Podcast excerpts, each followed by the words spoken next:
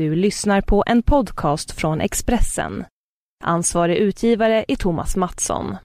Fler poddar hittar du på expressen.se podcast och på iTunes.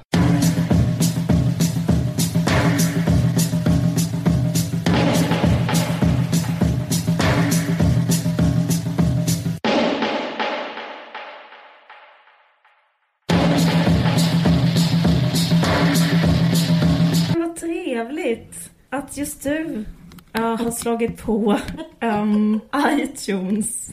Nu har det nämligen blivit dags för podcasten En varg söker sin iPod. Som görs av mig som heter Liv Strömqvist och dig som heter Caroline Ringskog Ferradanoli. Stämmer! Hur är läget? Det är bara bra. Det är, det är så fint så. Nej, men det är bra. Hur mår du? Jo, det är bra. Det är helt okej. Jag har lite mensvärk. Men det känns som att jag pratar Du är så snäll och mycket. inte prata om det. Jag pratar liksom bara om det Jag vet. i mitt offentliga liv i övrigt. Men, ehm, ja, men jag vet inte. Jag är rätt så påverkad faktiskt av min menstruation. Jag blir så här lite cykliskt eh, nedstämd slash uppiggad av den. Men Ja, eh, vad fan blir inte det? Så, har Ja. du sett nya Girls-säsongen? nej, jag vill så jävla gärna se den. Jag ska inte spoila någonting, för, men Shoshana säger en väldigt rolig grej. Eh, när, hon, hon är väldigt, när hon är nervös alltså, och sen så säger hon en sån här, ehm, Hon pratar väldigt mycket när hon är nervös och då pratar hon just om att eh, hon är emot kvinnliga presidenter på grund av mens. Då tänkte jag på dig, du har ju blivit Liv Mens Strömqvist Ja. med ditt sommarprogram. Men då säger hon att ehm, eh, det är bevisat att eh, kvinnor en gång i månaden tar dåliga beslut på grund av Ja. PMS. Men det finns faktiskt en, en eh, så här, eh, demokratisk, alltså en rå, rådgivare till en eh, så här, demokratisk president som var läkare som sa det på 60-talet, alltså offentligt. Att liksom, Mm. det kan inte vara kvinnliga presidenter på grund av mens. Så det har Mm. varit en sån. Eh, och jag håller med. Skojar bara. Det, det går inte att skoja om sånt. Alltså det, det där får man faktiskt inte säga på riktigt i det här landet på grund av vissa säger sånt på riktigt. Så vi, ja, vi måste, förlåt. Jag vill bara Jag säga vet. att vi inte tycker så. Men det är också roligt att alla säger så här. Gud vad sjukt att någon kunde säga så att så här, eh, kvinnor inte kan bli presidenter för att de har mens. Det skulle aldrig kunna hända nu för tiden. Fast en sak som händer nu för tiden är att kvinnor fortfarande aldrig kan bli president eller statsminister. Så det är bara så här. Det är bara det att vi inte säger att det är därför. Men vi kommer Nej, aldrig att precis. rösta på dem ändå. Förutom Michelle. Bachelet. Fan. Ja, ja, men jag tänker, det finns Absolut, det är klart, det är klart. Det är klart. Ja, skit i det. Men att så här, det är svårt för de partiledarna som har kvinnor i Sverige, är det inte det? Alltså de partierna får inga röster Ja, ja, verkligen. Det är, det är intressant med den självbilden att eh, Sverige har så här en självbild som väldigt jämställt. Men det, det, det är verkligen långt, alltså det har aldrig varit en kvinnlig president. Eller vi har inte ens president, men du vet vad jag menar, Jag vet vad du statsminister. menar. Nej men det kändes också som att när Mona blev för sossarna så var man så bara nej. Då vill, ingen, då vill liksom ingen rösta på dem längre. Ska jag berätta en intressant sak som hänt med den amerikanska presidentens roll i kulturlivet? Mm. Egentligen vill jag prata om en helt annan sak men allting jag säger bara off topic. I alla fall, jag har börjat lyssna på podcasts och då hörde jag, vad heter det, The New Yorkers, aha, massa iPods. Så lyssnade på The New Yorkers iPod och då så handlar den om ett eh, humorprogram som eh, kanalen, det finns en internetkanal som heter Comedy Central. Alla komiker, ja du känner ju säkert till den men jag, jag var inte så, eh, hade inte så bra koll Ja men det är väl också en vanlig kanal, är inte det? Comedy Central? Är inte det Ja, det är möjligt. Jag, Ja. Det var i alla fall en internet, det var en hemsida. Ja. Ehm, och ehm, Förlåt, jag tycker det är jättetråkigt att göra skämt om som är att man är dålig på internet. Jag, jag försöker inte göra det, jag ville bara säga att det var en sida, den heter comedycentral.com eller Mm. skitsamma. Och där finns det en otroligt populär serie eh, som eh, heter eh, den heter Key and Peel och den handlar om två stycken ljushyade afroamerikaner. Alltså de pratar jättemycket själva om att de är mixed, mixed races och så intervjuar de jätte- om en, en intressant professor eh, som eh, han har doktorerat på eh, Chris Rock, den här komikern. Men så pratar de om att efter Barack Obamas inträde som president så finns det eh, har svarta komiker kunnat eh, de, de fanns, alltså förutom Cosby, och Cosby liksom går inte att räkna med. Så liksom har det börjat bli liksom en helt annan typ, eh, en, ett fönster för svart satir. Det är rätt så intressant att det liksom, eh, så då intervjuar de här personerna som berättar om att de har fått, deras karriär går i eh, hand i hand med Obamas karriär. För att, alltså när man skulle... Är förmögen att svarta bara kan skämta om svarta. Ja men typ nästan. Det är sjukt att det är typ det som är poängen. För att innan så kunde man kanske göra eh, skämt om Dick Cheney och alltså vad heter han, Bush. Alltså det var typ och eh, hela SNL handlade om att göra skämt om dem. Ja, skitsamma. Det det var, det var inte så viktigt. Det var bara det jag skulle säga. Du vet att eh, Glenn Hysén har gett sig in i debatten nu. Alltså si- Guldbaggegalan, Sissela Kyle, heter hon Kyle Kyle? Hon heter Akile, jag vet inte. Jag försöker hitta på något. Något kul. Något kul, någon kul ordvits på hennes... Något kyle. Riktigt, riktigt kul ordvits på hennes efternamn. Som trots att den är rasistisk är så kul så att den ändå förtjänar. Klarar du det? Klarar du det, det testet? Kyl och frys. Jag tyckte den var rätt kul. Skitsamma. Men det, det har ju varit lite, det har varit, varit, varit lite um, eh, tumult kring film, svensk film på sista tiden. Och sen så nu, as we speak, så pågår Göteborgs filmfestival. Och Glenn känner sig eh, delaktig i det. Han såg ju på Grammis och han är del i, han bor i Göteborg. Så att, men han skrev en krönika i Aftonbladet och nu skrev, nej i GT menar jag. Och då så eh, vill han, han har satt ner foten. Eh, och då så, det gör han genom att eh, eh lista de, sina tio favoritfilmer. För att hans liksom, kritik mot allt som har hänt är att han vill få in glädjen i eh, svenskt filmliv igen. Ehm, så att han, hans, hans hela poäng är det här. Varför ska vi vara så sura och deppiga när vi kan vara glada? Den bästa filmen som någonsin gjorts enligt honom och är uh, Hajen. Så han vill bara säga typ att varför, eh, varför, är, varför är det så sur stämning kring Guldbaggegalan när det har gjorts bra filmer? Men han, han nämner inte Guldba, Guldbaggegalan eh, explicit, men jag läser ju in det mellan raderna att han tycker det, han tycker det är liksom tjafsigt. Och eh, film är ju till för att roa, liksom. Det är ju en underhållningsindustri. Och varför ska man se på trö, trökiga saker som skilsmässa till exempel, när man kan se något kul som Hajen? Men ja, jag vet vad gillar inte. han mer för filmer? Det är så konstigt för han gillar Deer Hunter eh, med Robert Niro. Ja, har du sett den? Mm. Ja, det är, jag fick, det är en fantastisk film. Men den är så fruktansvärt mörk och jätte... Så jag fattar inte hur han... Hur är han funtad, den här Glenn? Alltså, för han vill bara skratta, skriver han. Men han kanske, han kanske ändå kan uppskatta ett bra drama liksom. Alltså Hajen är väl ingen skrattfilm? Men! Hajen är väl helt fruktansvärd. Alla människor som förlorar sina nära och kära.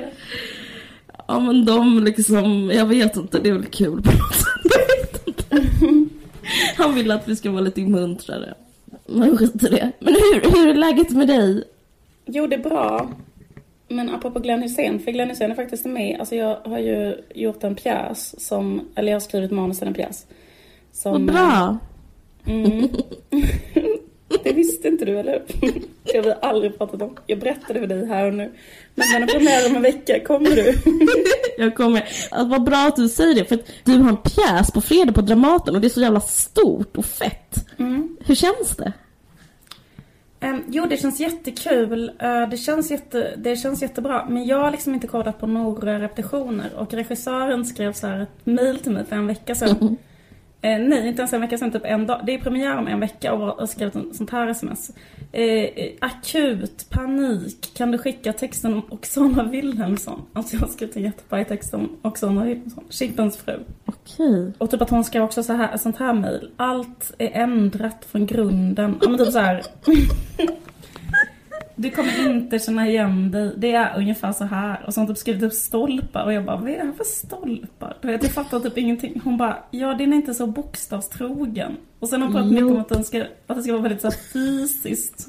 Mycket så här fysiska torn och skulpturer och att man ska ta bort texten och istället uttrycka, uttrycka texten fysiskt och så vidare.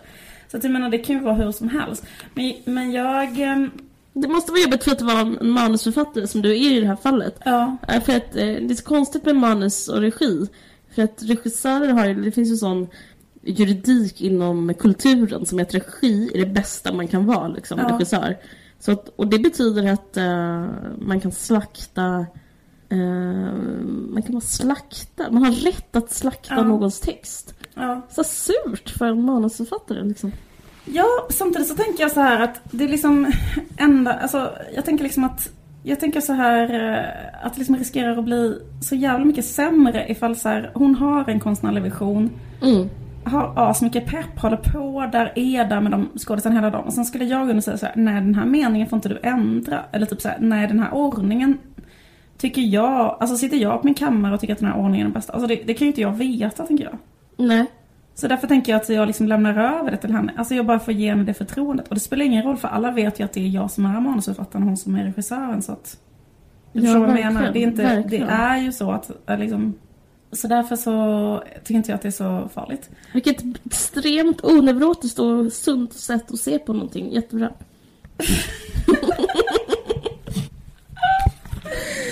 Det är liksom den enda möjligheten. För hur ska man tänka annars? Min, min konstnärlighet eh, äventyras.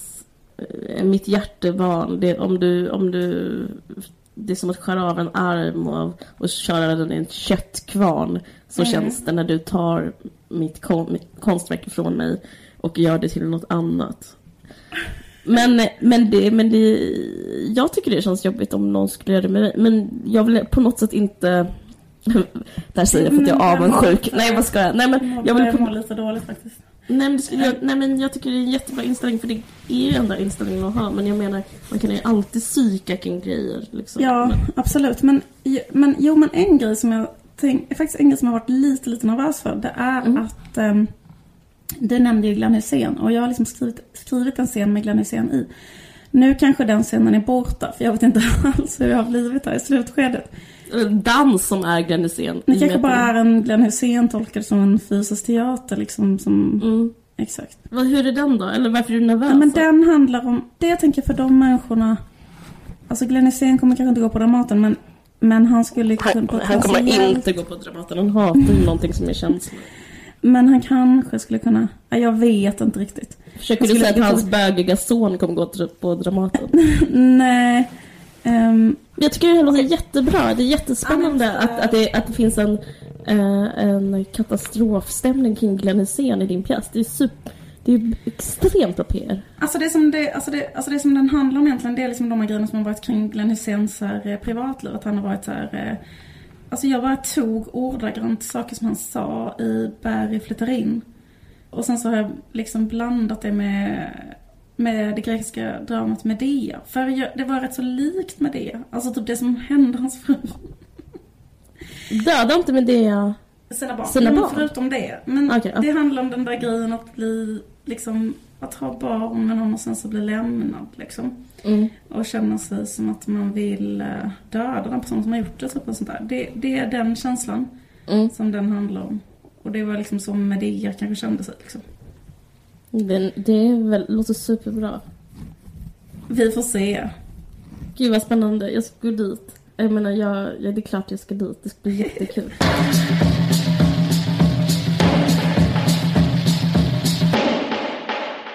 Annars, hur är det med dig? Jag är sjuk, men Ja. det gör ingenting. Som uh, frilans så går det hur bra som helst. Eh, nej men jag vet inte, det är bra med mig. Jag, jag har... Okej, det har hänt en hemsk sak. Mhm. Jag vet inte, jag har börjat laga... Jag har blivit extremt intresserad av matlagning. Mhm.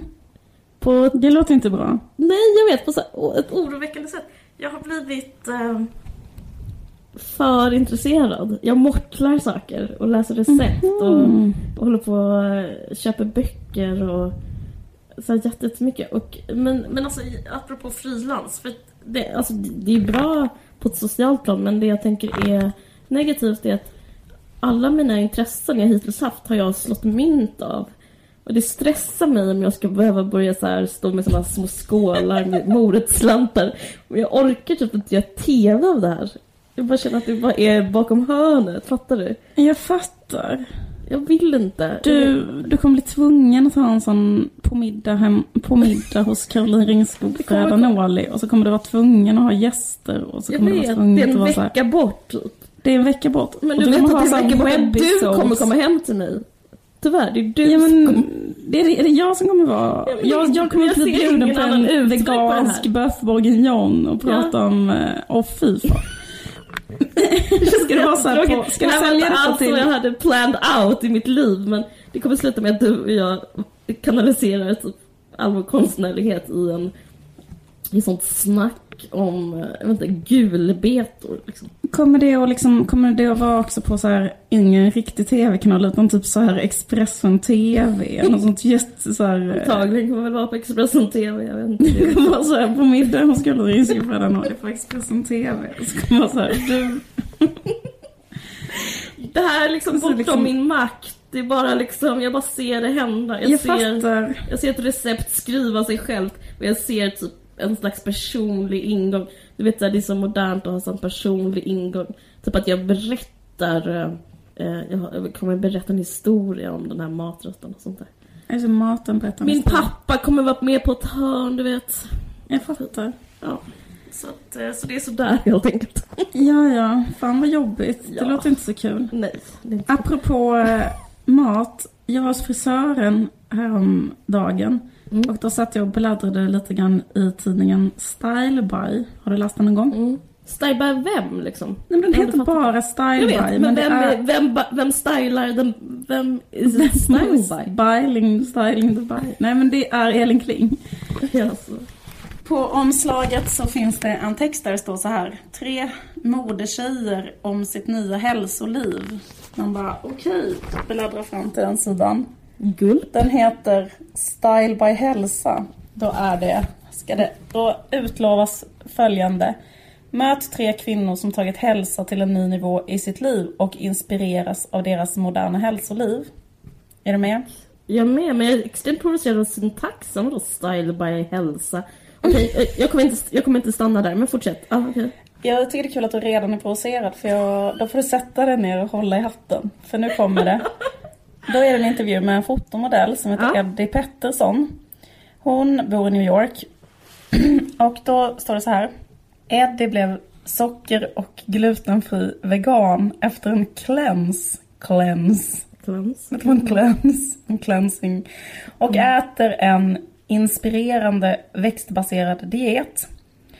Och då så står det bara en, eh, och en bild på henne och då är hon eh, alltså påfallande, verkligen påfallande, verkligen påfallande smal.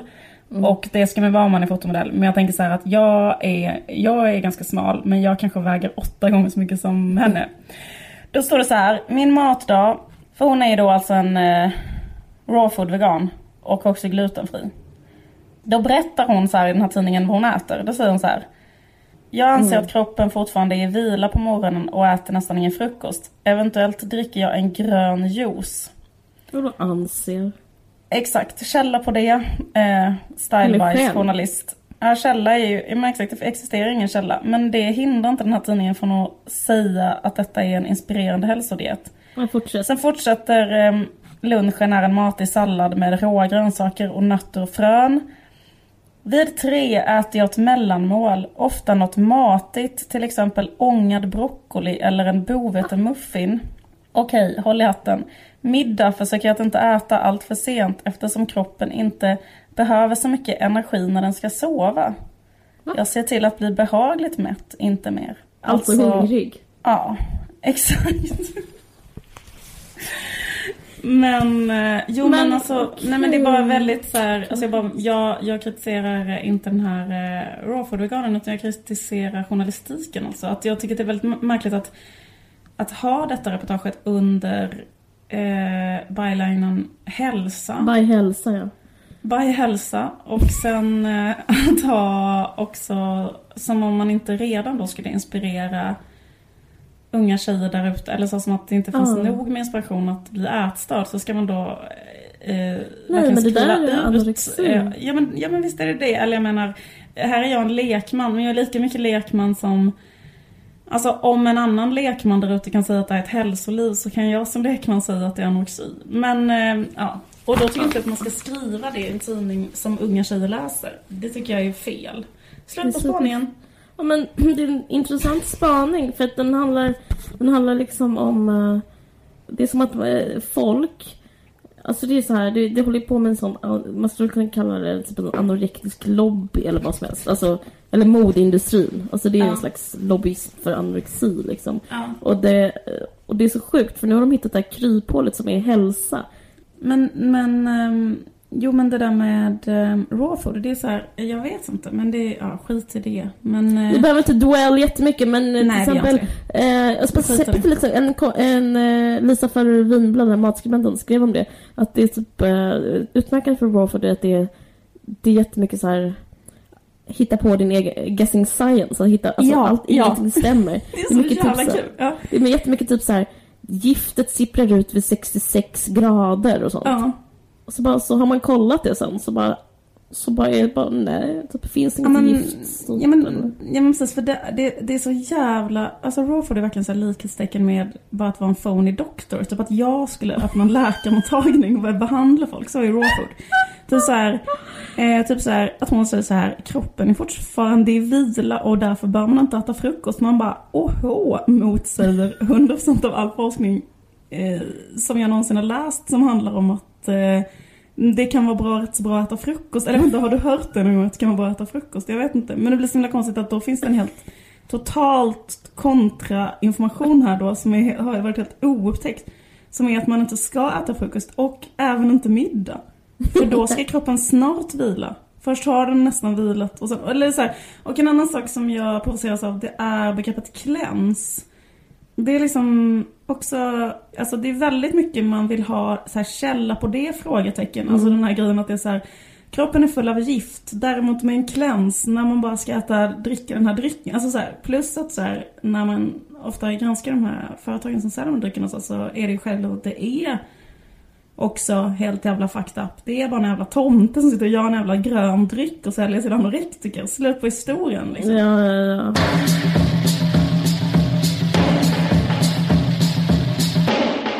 Jag har precis eh, läst en, eh, in, om en intressant bok som heter... Vad fan var det den hette nu? Everything that moves. Och det handlar om... ehm, Eh, artikeln var Ad- Adventures in Eating. Och det är en professor på Yale som har skrivit en eh, bok som handlar om det nya sättet, det västerländska sättet att äta på. Och det är följande att ehm, eh, alltså det finns en ny rörelse som är alltså från raw food, från gris till tryne som det heter här i Sverige. Så ska man, finns det liksom äventyrsätning eller adventure eating. Ehm, anything that moves heter den, förlåt nu kolla. Um, Yale University. Och ehm, då är det typ eh, Alltså, kort, alltså jag, om jag ska göra min egen analys av det så är det typ en ny grupp människor, eller inte en ny grupp, en, en gammal grupp människor som försöker liksom beva- bevara sina privilegier på ett nytt sätt. För det, det, det som är utmärkande för det här adventure eating är att det är extremt svårt att eh, äta de här, det hör man ju på namnet äventyr. Ehm, så att man måste typ ha tillgång till så här eh, racerbåt eller motorcykel eller eh, helikopter. Ja. Eh, för det är typ så här i... Är typ att äta en havsörn typ. Exakt, det är så här, eh, det finns ett ägg i Jakartas djungel eh, och det ska vara så fruktansvärt gott detta ägg. Vi måste äta detta nu.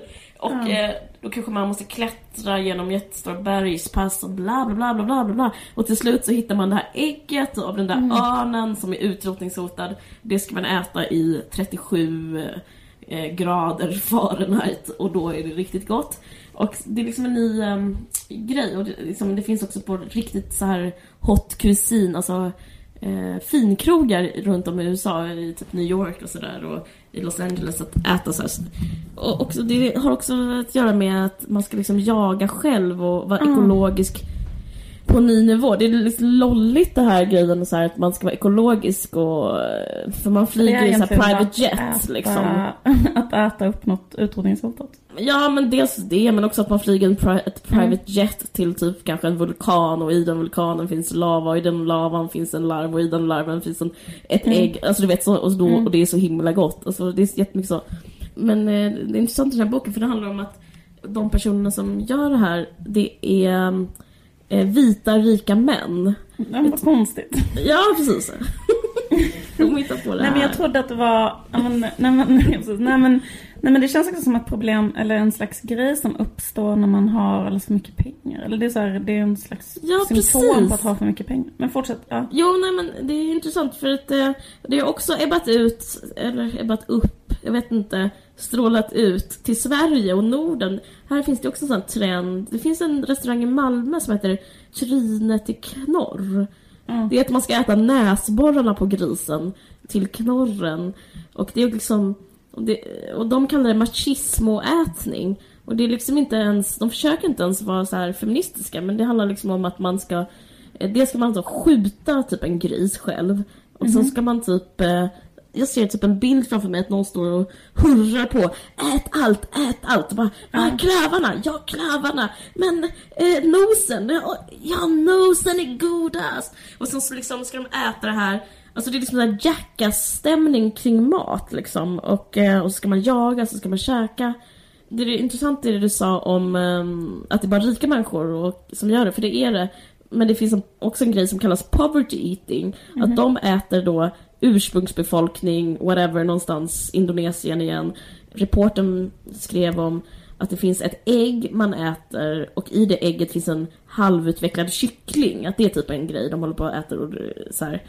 Eh, det låter ju svinäckligt. Men de, samtidigt så tar man jättestort avstånd, alltså man håller på och snackar ihjäl sig om att liksom junk food. Och det är ju intressant, för i USA så är det den riktiga det är ju det som är poverty eating, att äta en hamburgare på McDonalds. Så att, eh, ja, men jag tycker det är intressant i Belinda Olsson-tider. Ja, ja, precis. Men jag ska bara säga så här, Ja. ehm, det där med att, att, att äta allting på en gris. För det kan Ja. man ju på ett sätt tycka är bra. Alltså men att äta Ja, allting på en visst. gris är mycket bättre än att bara äta så här slänga en gris och ta typ en bit liksom. Det, Absolut. Det, men det sinnessjuka med det där är ju liksom att vad är det med vår tid? Att det finns en fetischism kring mat. Alltså det har blivit något så här... Men, men jag tror att det handlar om ehm, att internet, det, finns, det fanns i den här boken The Long Tail, att jag menar innan typ det som Andres Lock och det och de höll på med att definiera sig genom musik och ha koll och prata om skivbolag. Att kunna flexa sin kunskap, det är ju inte, det är inte kunskap längre. Alltså det handlar om att försöka vara exklusiv tror jag. Ja. För att liksom, det är inte kunskap att prata om att man gillar eh, en låt. För Nej. det kan ju alla göra, det är bara att ladda ner den låten. Ah. Eller typ, jag har den här... Jag har en låt hemma. Ja men det har jag också, om du säger vad den heter liksom. Ah. Så tror jag det är, samma med film. Det som definierade god smak innan. Okej. Och då måste man istället säga så här. Måste hitta Jag har en hel gris, jag har en grisknorr hemma. det kan Nej. inte vara... Dels det, men jag har en annan spaning som jag snart ska säga. Men sen så ett tag så, handl- så upplevde jag att det fanns en sån litteraturgrej. Att det blev Ja. inne bland hipsters. Förlåt, vi pratar så mycket om hipsters. Men att gilla litteratur. Och det tror jag att för att det är jobbigt att läsa en bok. Ja. Men på riktigt tror jag att det försvann också på grund av att det är jobbigt att läsa en bok. Det är ju för jobb, ingen, alltså, ehm, gemene man orkar inte läsa. Nej men precis, det är lätt att, att tugga i sig en grissvans. Exakt, det är mycket lättare. Det här är liksom perfekt för alla. Eh, alltså vita rika män. Men jag har sett det här Belinda Olsson-programmet och det som är grejen med det är att jag tänkte så här och så läste jag om den här boken. Jaha, nu fattar jag. Det är liksom ett sätt att bevara en slags manlighet utan att göra avkall på politiskt korrekta åsikter. Alltså tänk dig själv, du är en intellektuell varelse men det har ju liksom blivit utvidgat vad man får göra. Till exempel har man, är det helt okej att jaga. Och sen så är det okej att äta trynen. Alltså för det är ju bara liksom välutbildade rika människor som gör det här. Alltså men det, men det, aha, vänta lite, vad är det för någonting? Jo det är ju supermanliga, supermacho-markörer. Så jag upplever det här som en slags gestaltning av rädsla för att förlora sin manlighet. Förstår du vad jag menar? Hmm. Att Slut liksom, det finns en arena där man kan Eller vara macho utan att det märks så himla mycket och det är att man är macho i ett kök. Precis, och så kallar man det matintresse. Men, ja, men, precis, men det där med att jaga, för det, det läste jag också att de skulle göra en ny serie med typ Leif GW och Lotta Lundgren, att de ska jaga och sådana saker. Mm. Att det är Det, liksom det, är någon- det är det, säga men det blir som en det är förlängning av, då, liksom. av det där matintresset, att det plötsligt är liksom helt lugnt att göra det. Det känns ju mer som att folk gör det nu för tiden än håller på att ha en sån protest mot jakt typ. Absolut. Det finns absolut inga så motsättningar i att vara en civiliserad människa och jaga, tvärtom. Eh, men alltså, inget ont om GV eller Lundgren. GV är ju...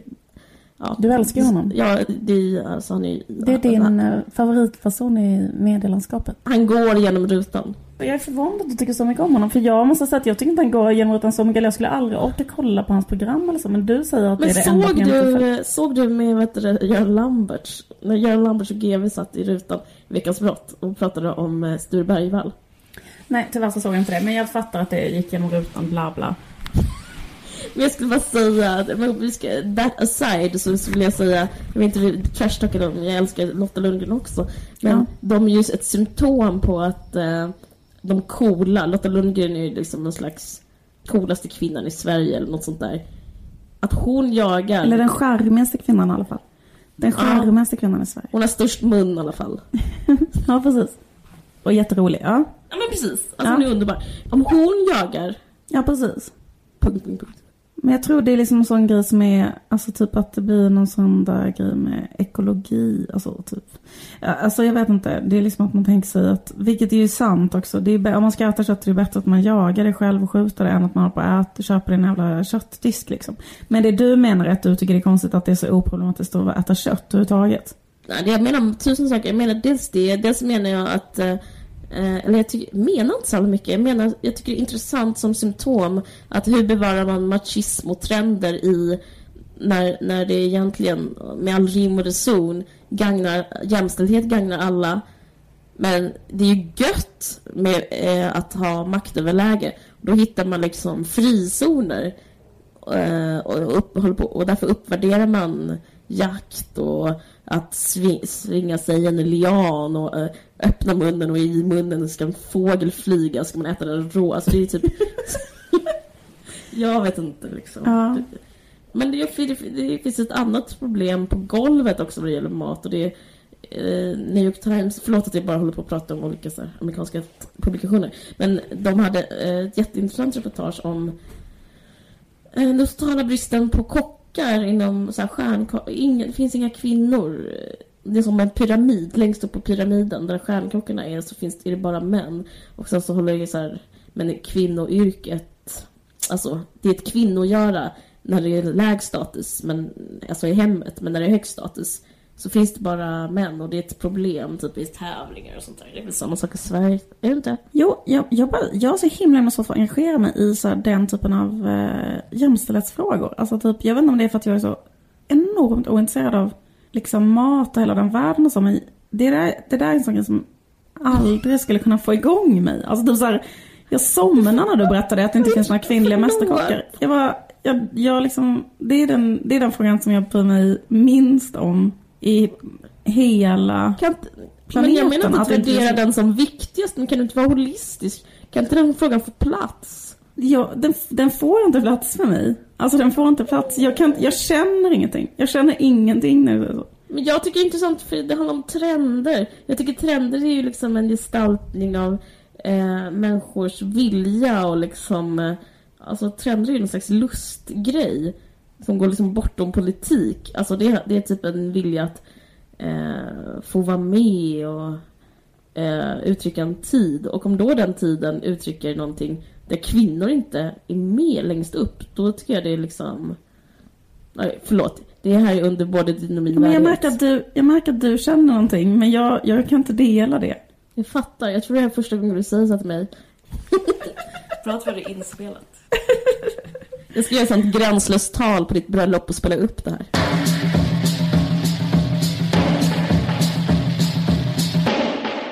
Är det inte en agree to disagree? Man kan ju tycka att olika saker är viktiga. Det kan, det kan man faktiskt. Jag tycker inte det här är intressant alls, det här med att det är rika människor då. Om man skulle tänka någonting kring det så kan man tycka liksom att det är så genuint jävla fucked up med liksom så här hela matindustrin. Du vet typ så här att det finns eh, kanske, om man ska lista de företagen som har mest makt, så finns, alltså som är störst kanske i hela världen, så kanske det är så här General Foods eller sånt. Det liksom handlar om att de kanske äger hälften av jordklotet och genmanipulerar något och säljer det billigt på ett vidrigt, alltså tänk på mat. Alltså det, är så, det är så jävla äckligt, så är typ all mat på något sätt, eller hur? Mm. Och sen så är det liksom, jag tänker att det är typ någon slags motreaktion mot det, är så den här grejen att man vill typ själv döda något för att man, man vill liksom inte att eh, något sånt eh, multinationellt kinesiskt företag ska ha varit och lagt e-ämnen i det och sådana där grejer, liksom. Så att man vill gå tillbaka till någon sån ekologi liksom. Mm, visst. Mm, så- eller den här grejen att så här, jag öppnar munnen och en riktig fågel flyger in och det blir inte bättre än så. Men därför kan jag ha en förståelse för, för det, liksom, att jag fattar varför man liksom vill göra så. Men, men samtidigt så, så är det ju vidrigt att det blir så här, att det är bara några, de som har extremt mycket pengar kan göra det och alla andra måste liksom Ja, äta en gammal äcklig Jag känner liksom, grej från Dafgårds liksom. Jag känner mig rätt så kritisk mot det för att... För att eh, Längst ner på så här eh, utvecklingstrappan. Som de säger. Så trilobiter i den, i den maten liksom. Gorbis. Jag ska bara säga en sista sak Mm. här. För du var inne på det också, att det istället för att liksom bry sig om kanske en politisk fråga så bryr man sig om mat. Ja, men det är också intressant tycker jag. För det Ja, det tycker jag är liksom också en sån här Ja. knäckgrej, knäckfråga. För att jag upplever överlag, folk har ju så mycket åsikter på internet och Mm. överlag och det, det som säljer är krönikor och person... Mm. Ja, man ska så här, vara personifierad i sina texter som journalist Mm. och Twitter hit och dit. Det vet alla, det har alla klagat på. Men det jag ska säga... Vi har också klagat på det tror jag. Ja, jag vet inte. Men Ja. det jag ska säga med det är att eh, det är liksom en del av samma tanke som är att jag, alltså att konsumenten eller att individen har så jävla stor makt. Jag, liksom, jag kan känna mig kritisk mot ekologisk mat, alltså att handla ekologisk. För att det är liksom att eh, det är ett introvert sätt att göra en skillnad på. Alltså, det, alltså att jag handlar, att man, det är där man för sin politiska Ja. kamp, Ja, i mataffären. ja liksom. visst det är faktiskt. Det, det är fucked up liksom. Så att därför tänker jag så här, men ät halvfabrikat och typ störta, till exempel min gamla käpp- käpphäst, störta kungen. Skända flaggan. Nej men, ja, men jag fattar vad du menar. Men Ja. grejen är så att alltså, istället så borde man ju typ så här, man skulle önska att man kunde framföra en slags politisk krav som skulle vara så här, varför är inte all mat ekologisk? Frågetecken typ så här. Var, varför, varför finns det då? Eller så här, varför... ehm, Varför, varför får man sälja så här en, eh, men en varför säljer ni kyckling ut välfärden? Jag menar på det viset. Alltså, Okej, nej, för jag, menar jag menar mer med mat också. Så här, men på riktigt så undrar jag så här, varför får man sälja en kyckling som blivit matad med en annan kyckling? Jag vet, jag här, Och det blir så konstigt för man bara, och sen finns det en ekologisk kyckling. Man bara, jo men det är väl bra att det finns en ekologisk, men varför finns den här, varför ligger den andra kycklingen bredvid? Alltså det är det som är Jag vet, jag vet, jag, men jag tycker det får för stor plats. Det är min poäng. Jag, jag vill liksom, jag vill att folk ska titta upp från mathyllorna och se vad fan, vem som håller på och rövknullar den. Förlåt. Jo, men då tror jag att det är liksom, alltså, eller jag vet inte för det känns som att... Varför det finns det också- tiggare? Varför kan, alltså förstår du Jo, vad jag jo, menar? ja jag förstår vad du menar. Mm. Bara sluta prata med ekologisk kyckling. Men jag tycker ändå att det, jag tänker ändå att det skulle vara mycket, mycket bättre ifall man kunde fatta politiska beslut kring sådana saker. Typ så här, det får inte, man får inte producera oekologiskt kött. Alltså så här, det, det får man inte säga i det här jävla landet. Alltså Nej, att, så här, att man inte får, att man skulle ha en sån lag typ. Men om man har ju massa andra lagar så här, ja vi, vi får inte liksom eh, sälja sig till folk som är under 18. Nej men vi kanske inte heller ska liksom proppa i djur anabola och släppa runt med djur, djur runt jorden som jävla... Varje djur ska få välja själv om de får ha anabola.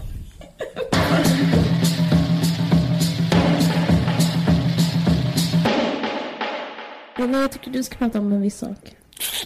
Vad? Någonting som alla har pratat om. Belinda Olsson? Mm. Ja, jag tycker det känns så svårt att prata om Belinda Olsson. Ett, för att eh, liksom, eh, det var, alltså mest faktiskt för att jag tycker att hela programmet var så svårt att förstå. Alltså det var så svårt att liksom, programmet var så dåligt gjort så jag tyckte att på riktigt att det var så här, alltså det, jag tyckte det känns svårt liksom att Ja. så här, kritisera typ en tes för att jag känner så här, vad var tesen? alltså jag fattar med. inte.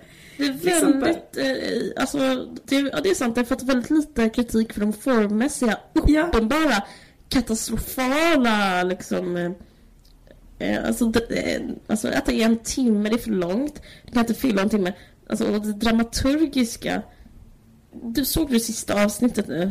Eh, med det här avsnittet om mannen i kris eller vad fan det heter. Mm. Så det var konstigt. Helt plötsligt så var det ett inslag när hon skulle be om ursäkt till Ulf Lundell och då gjorde hon det i en sån hemmavideo i en sån hoodie. Ja, Sen bara försvann det inslaget utan och så plockas upp. enormt så dåligt fejkat liksom. Och så super. Men också typ att det jag inte förstå tesen. Om det nu, eller så här, Nej, nej. till exempel det var något som handlade om kvinnliga brandmän så var det typ så här först så här.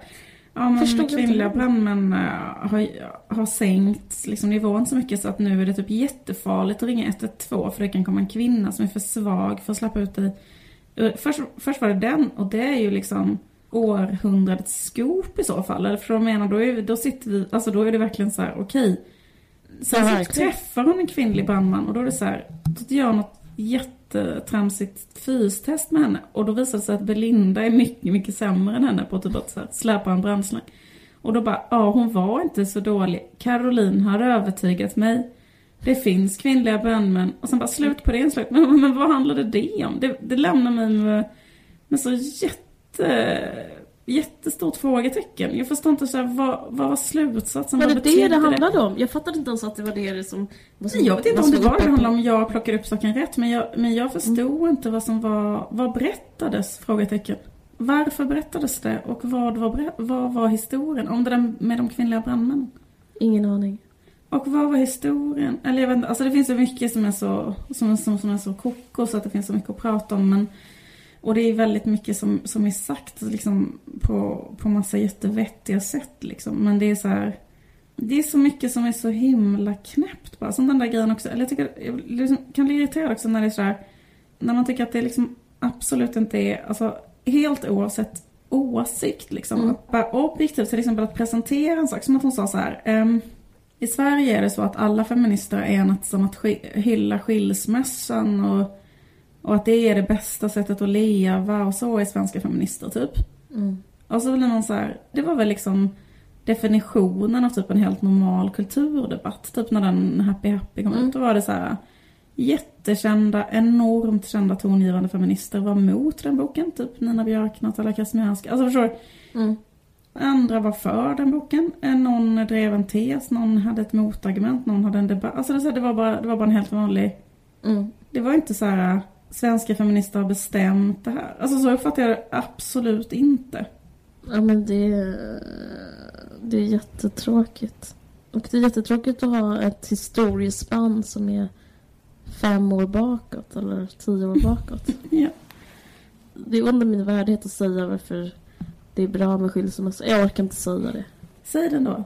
Nej men jag menar innan, alltså det fanns ju en tid då man inte fick skilja sig. Ja. Jag säger bara stödord. Ja. Misshandel, Ja. isolerad, Ja. inte fick få skilja sig. Ja. Och sen också så här att man har så dålig ekonomi så att man inte kan skilja sig. Det är också en deppig grej. En kvinnolön, en halvtid. Man kanske har varit föräldraledig så man har ingen... Ja, jag säger också bara stödord. Mm.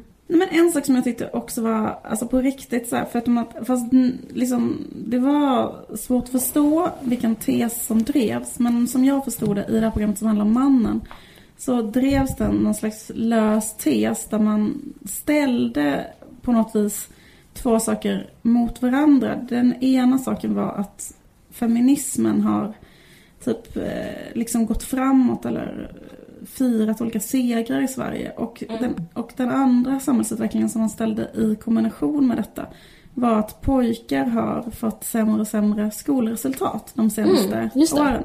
Och det är också så här rätt så vanligt tycker jag, att man liksom tar upp de två, ska man säga, samhällsförändringarna i någon typ av eh, så här, samma mening eller samma så här. Och, men det är Mm. någonting med det som jag tycker är så jävla konstigt därför att Det är en konstruerad polarisering. Ja, därför att så här, är det feministers fel? Alltså jag, eh, alltså vems fel är det att pojkar inte är bra i skolan? Är inte det liksom Jan Björklunds fel? Eller jag menar, är inte det, jag menar om vi pratar om svenska skolan, varför har svenska skolan havererat? Ja, men de, gör- de, Jag ja. ser bara liksom en stor pil, eller inte bara Jan Björklund, men liksom, men, men, men liksom hela den... Okej, jag säger också bara stödord nu. Eh, eh, utförsäljningen av, eller förstår du vad jag menar? Eh, John Bauer-gymnasiet. Och Men säg lite mer stödord. Du försöker säga att eh, problemet är kanske att... Eh, Ja, men varför har svenska skolan, varför har svenska skolans eh, liksom generella resultat sjunkit så extremt Mm. mycket under den här tiden? Ja men det finns väl liksom många olika förklaringar som är liksom vettiga. En är väl det att man har liksom eh, tillåtit liksom vinst i välfärden vilket har gjort att fria skolvalet har gjort att eh, liksom alla bra elever är på ett ställe och alla dåliga på ett ställe.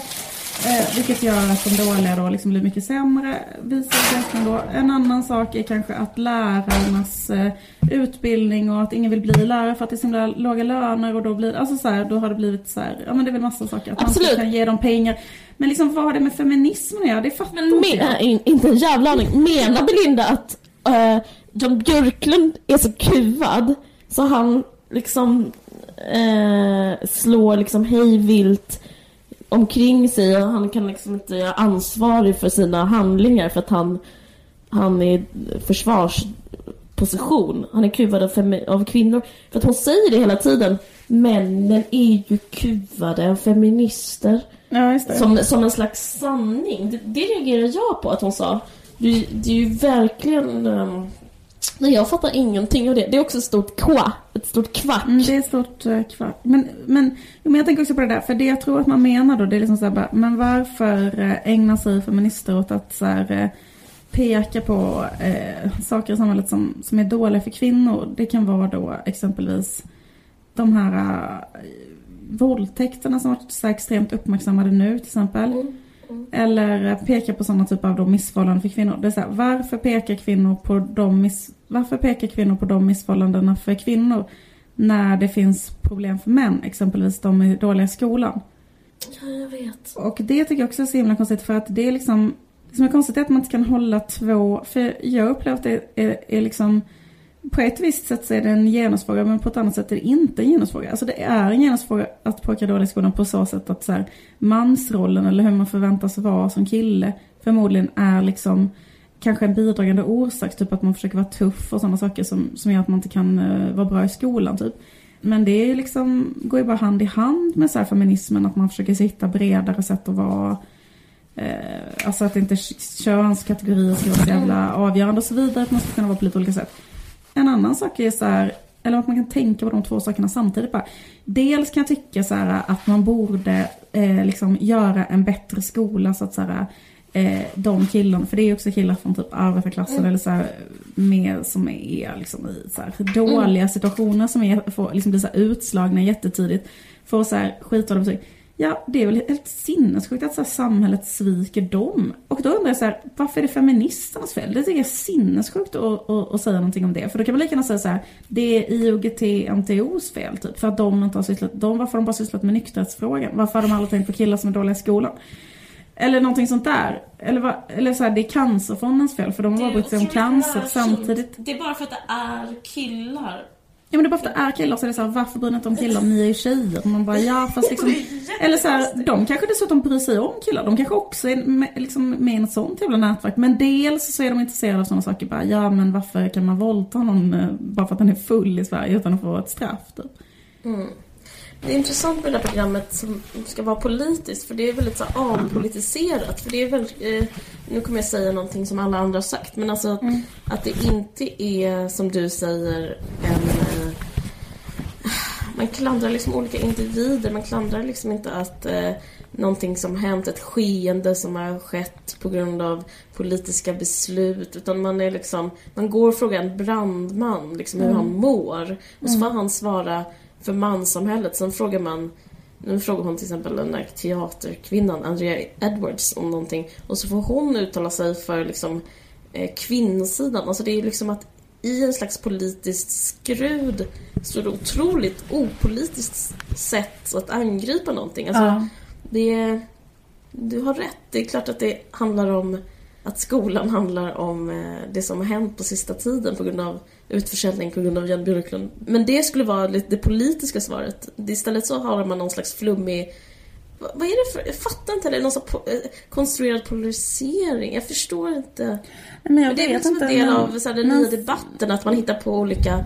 Det här med åsikter, man har typ en åsikt, sen ska den åsikten gå mot någon annan åsikt. Det är väldigt eh, onyanserat och jag upplever att det är påhittat rätt så mycket. Förstår du vad jag menar? Att det är liksom så här påhittade utgångslägen. Mm, liksom. eller så, eller så, eller så ja men verkligen. Och liksom typ en verklighet som bara är så här, eller hon bara, verkligheten är så här, slår fast i typ så här, alla feminister tycker att skilsmässa, eller något sånt där. Jag vet, men det är så inte bara- sant. Nej men precis, det är liksom inte sant utan det är bara så här, eller så- ja. Då blir det liksom så här, jaha. Och så, så läser hon upp Scum Manifest som en eh, person skrev, när var det? 60-talet? skrev Mm. det. Som är också så här representationsröst för Eh, ett jämställdhetsarbete. Alltså det, det, jag, förlåt, nu, nu, jag som hade tänkt att inte säga någonting men nu säger jag det ändå. Jag bara, ja, förlåt. Ja, nej jag vet för att man kan, man känner så liksom att den, den programserien är snart lika tolkad som bibeln typ. Att det är så lika många som att typ så här, känns sig manade att så här, försöka förstå. Men det är också för att den påminner om bibeln på det sättet att det är ett sånt jättedolt, mm, suggestivt, mångtydigt budskap som man bara sitter så här och kisar framför tvn och bara, vad menar hon? det, så, det var så himla långt från journalistik. Fast det är ju för att det ska bara handla om henne själv. Och det må väl vara hänt att man ska göra en sån serie som är så här, jag vill bara tänka och känna helt själv i tre timmar liksom. Fast om man då tar upp något som, där, till exempel så här, om man säger så här, att man har släppt in kvinnliga brandmän har gjort att liksom det blir mindre säkert för människor i brinnande hus. För det var det hon sa, lite löst drev den tesen till en början i programmet. Och då, eh, och, och där och då, det är ju där man vill ha yrkeskåren journalist. Eller förstår du vad jag menar? Då vill man ju att någon ska ha, vill man ju att någon ska ha kollat det och tittat på något med räddningsolyckor. Eller fattar du vad jag menar? Då vill man att någon ska ha grävt liksom. Men då när någon säger det, bara säger det och sen inte har grävt. Och sen så träffar hon en annan människa. Fast det är grävskrud.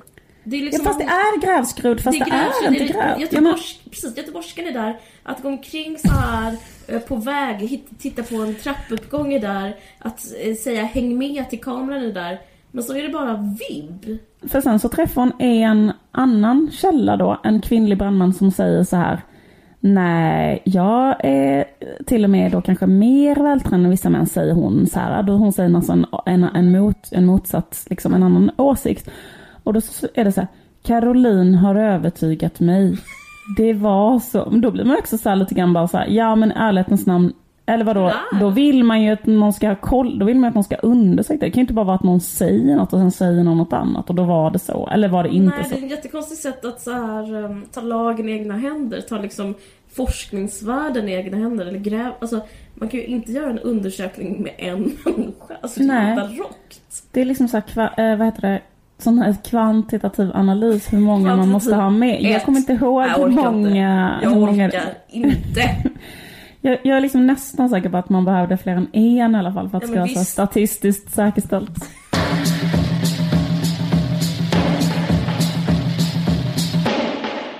Eh, finns det något annat kul som har hänt?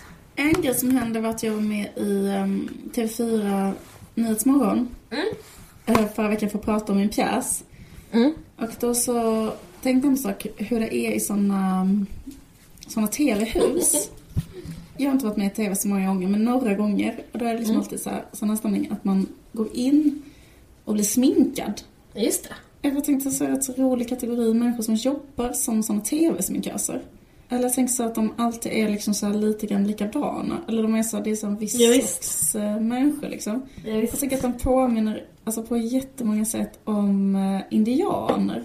De har så här jätte, jätte, jättelångt hår och klädda med fransar och liksom så här mjuka skor. Så såg de ut de var. Och så pratar de jättemycket om hästar. De, pratar, de, är liksom, de, de älskar hästar, de kommunicerar med hästar, de, liksom, de håller på med det på något sätt. Jag tänker liksom på att det finns en sån motsättning mellan så här de andra människorna som, som jobbar där liksom så här, på TV4 och så, att de är lite mer så här, äh, kanske lite så här hårda och kalla karriärister typ lite grann, men ändå så här är producent på TV4, men du vet, lite annan slags människa. Man, är, man, är, man, är brott, man har bråttom. man är typ så economic man, typ. Man, man styr som en sån nyttorationalitet och då känner jag att de sminköserna där inne de styrs av liksom så här eh, bättre värden. Alltså de är typ snällare eller de är typ godare. Nu, tänk, nu, tänk, nu säger indian i betydelsen en västerländsk människas exotiserande bild av en indian. Men också att de, att de är fattig, mycket, mycket fattigare än de andra som jobbar där. Ja, du har definitivt en poäng. Du, du har definitivt en poäng. Men, Ja. men jag får bara säga lite, lite, lite kritik ändå. Jag kan tycka det är jobbigt att de, ehm, att de sminkar en för mycket. Men känner inte du att, du att det är som att gå in i en varm tipi och någon målar dig i ansiktet och du bara blundar och lutar dig tillbaka och tänker på, på något holistiskt samtidigt på, som du lyssnar på ett sånt stilla mummel om hästar? Jag tänker så, men samtidigt utifrån, om jag zoomar ut lite så tänker jag så här att de, liksom de personerna som går snabbt i en korridor och liksom eh, personerna som sitter i eh, redigeringen och liksom de som skriver manus alla, alltså så här är det att jobba, det, det vet jag eftersom jag är frilans. Eh, För då, för då är det på ett annat sätt, för jag har också jobbat fast. Och då är det så här, när man jobbar eh, man behöver inte jobba så mycket som man gör. Ingen jobbar på jobbet. Och, och det är jättejobbigt att bli eh, ertappad. Att, Ja. alltså, alltså, det, man har åtta timmars arbetsdag.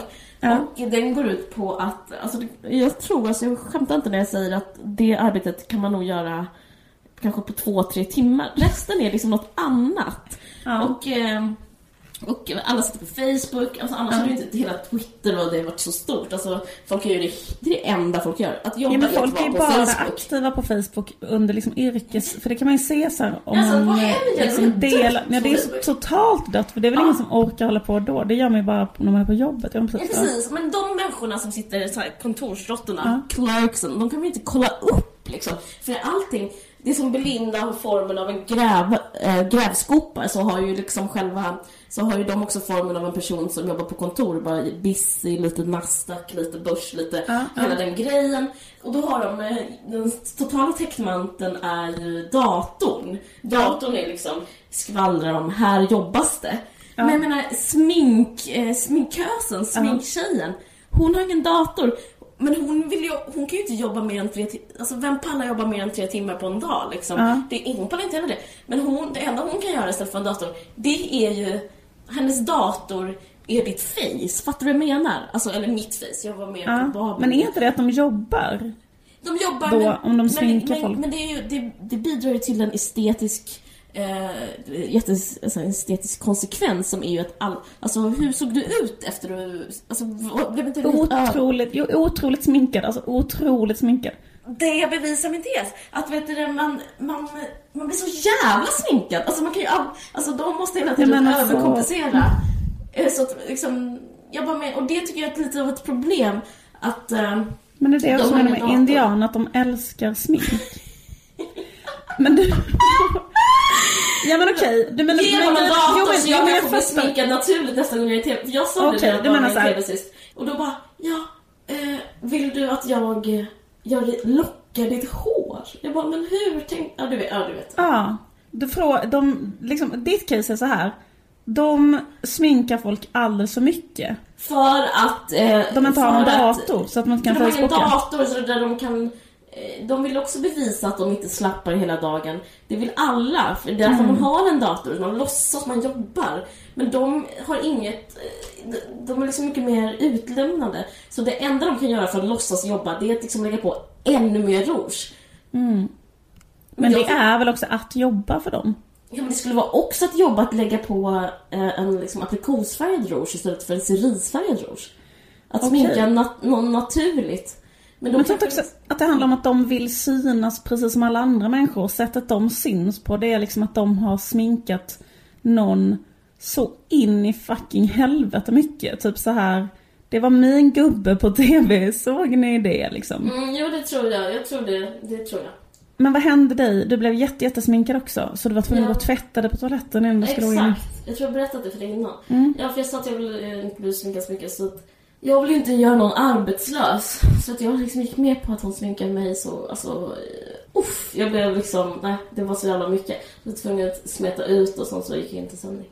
Men det var en god tjej, det, håller, det ger jag dig. Alltså jag håller med, det är liksom goda tjejer där inne. Det är så här eh, människor som, som jag vet inte, det känns som så här genuint goda liksom. Men jag skulle ha något där, jag tror du har rätt. Liksom inte, de är liksom inte inne på så här konkurrens och nyttomaximerande, de är inne på något annat, de är på så här, något holistiskt typ.